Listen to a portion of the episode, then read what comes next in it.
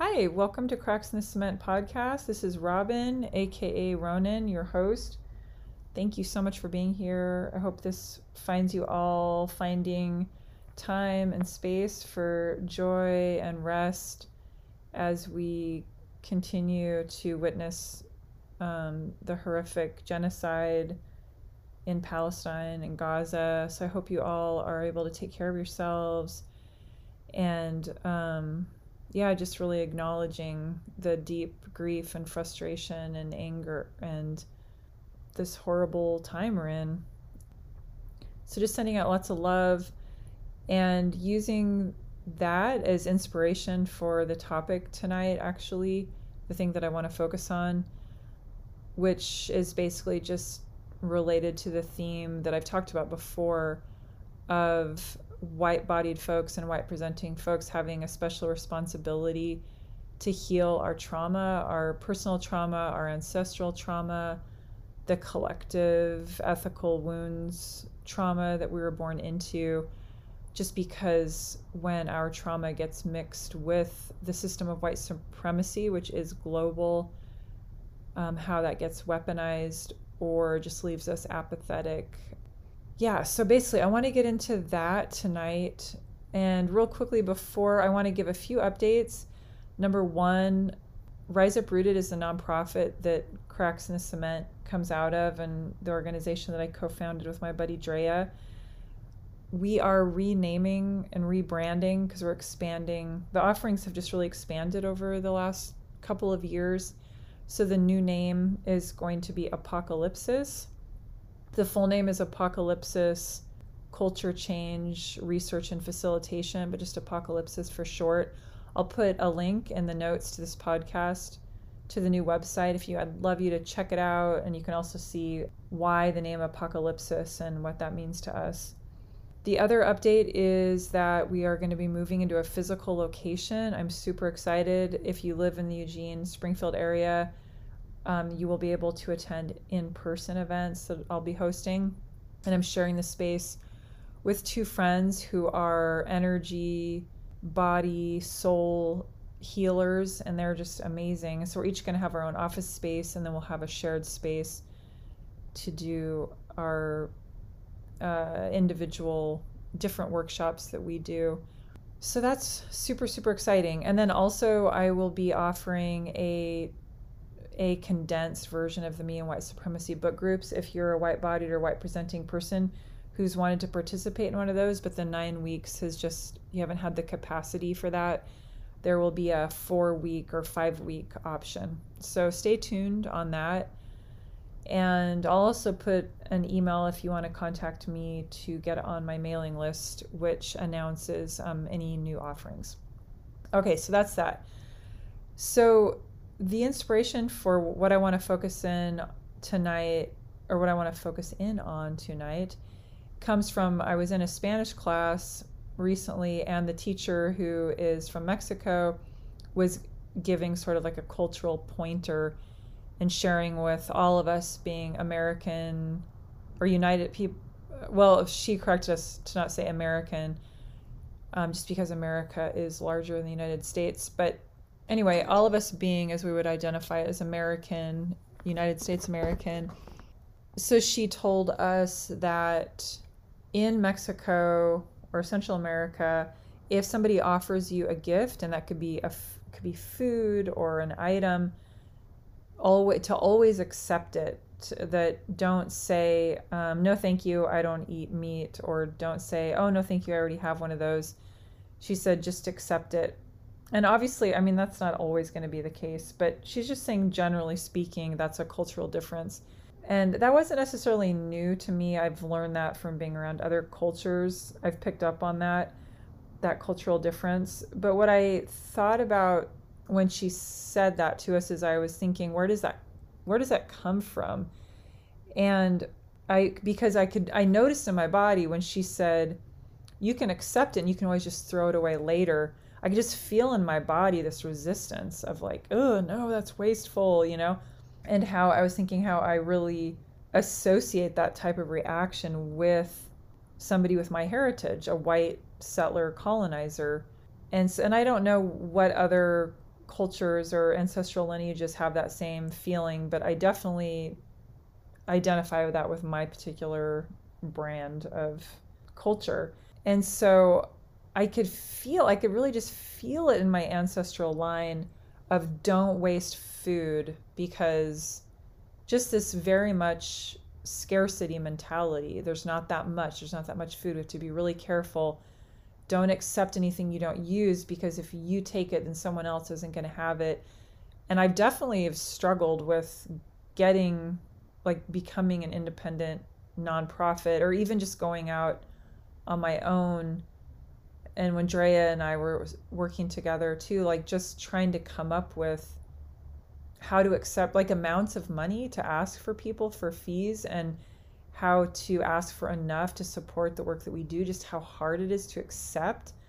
And so I've been also really wrestling with that. It's making me think about, you know, where does that come from? And I think it comes from this feeling of, you know, not wanting to be a burden, not wanting to take up too much space, just trying to be small, don't annoy anybody. So the theme there is once again scarcity. Like, I don't want to waste food.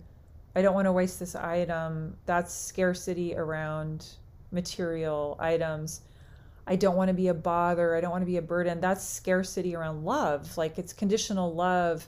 What if I, you know, what if I get I'm, I don't, there's not enough love. Like I might not get taken care of if I'm not good, if I don't do things the right way so again, you know, it's the the scarcity thing, and I was just thinking about how, as a white person and being in the system of white supremacy and being in a female body, the rules a little are a little different than being like a cisgender man, cisgender white man.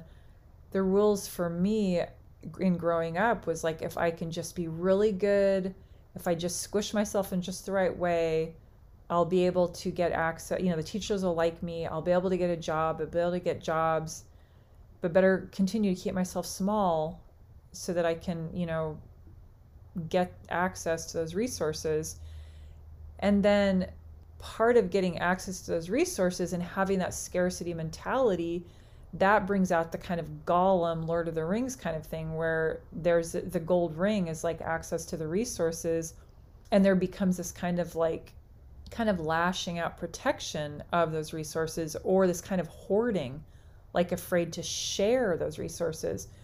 So why I want to bring this I just want I wanted to talk about this is that when there is something going on, well there's always something going on, right? So thinking about let's say racism or settler colonial style racism and it is collective liberation and at the same time there are people that are suffering more than others at any given time, right?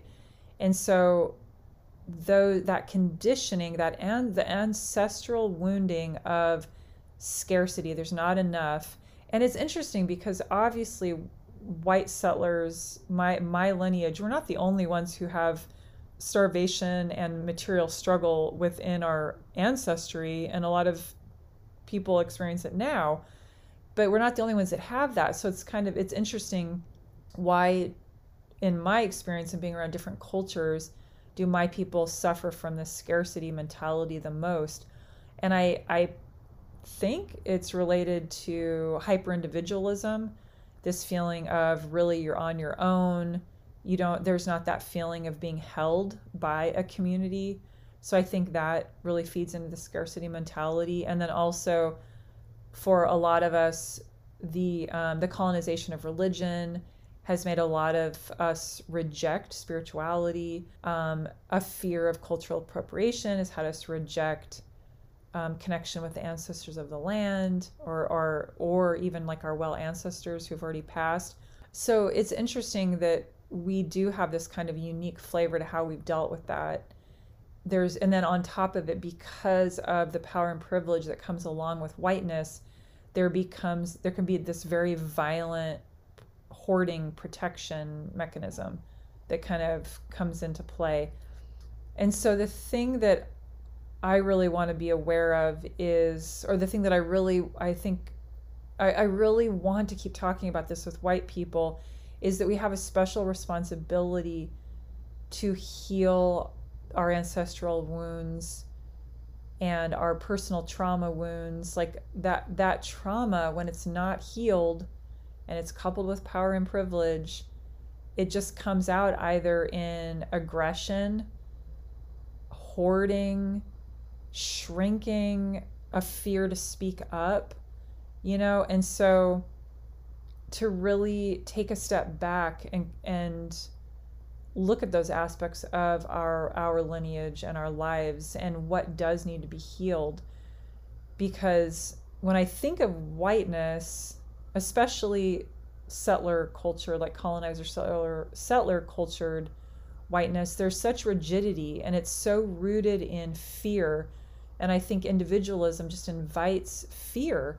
When i think of the settler colonizer whiteness i also so in that rigidity it is um, if we can just like don't trust the body we have to stay in our heads to plan everything out and if we're really careful and we can just completely control for any any dangers and so the other thing i was thinking about with white culture is i've noticed a lot of giving unsolicited advice and kind of like not wanting to waste food. I think it comes from a place of the world is a dangerous place. I better tell you, give you advice, whatever's on my mind, just in case. Because if I don't tell you, you won't, you might not know, and maybe something bad will happen. But then that gets coupled with whiteness too, where it's kind of this overinflated sense of self. So it's like thinking as a white person, I've got, I've got the best ideas and the world's a fearful place. So I better um, give advice to somebody who maybe didn't necessarily wasn't asking for it, didn't need it, maybe already knew, or is just a little more going with the flow. So from the most minimal impact, which is just being kind of a bummer to be around, to the biggest impact, which is not speaking up, not showing up, apathy, um, acting in anger to protect power and privilege. These are the ways that those things can come out sideways. So that's what I wanted to get out is just um, to continue that conversation. And one of the offerings I'm going to start doing in the new space, the new physical space, is having what I'm calling crock pot convos because I did get a, a big crock pot and a crock pot recipe, um, a recipe book so I'm going to cook for people and then we'll have a topic to talk about and self reflect on together.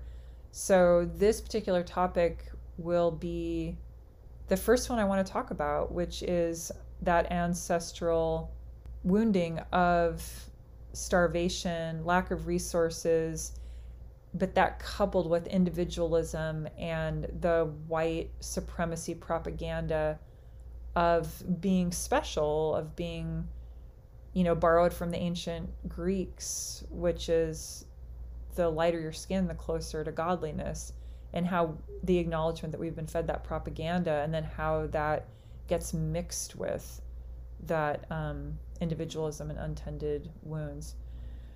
So, anyway, so thank you so much for listening, and I hope you all are doing well. And yeah, just take care of yourselves and I hope you're finding times for joy.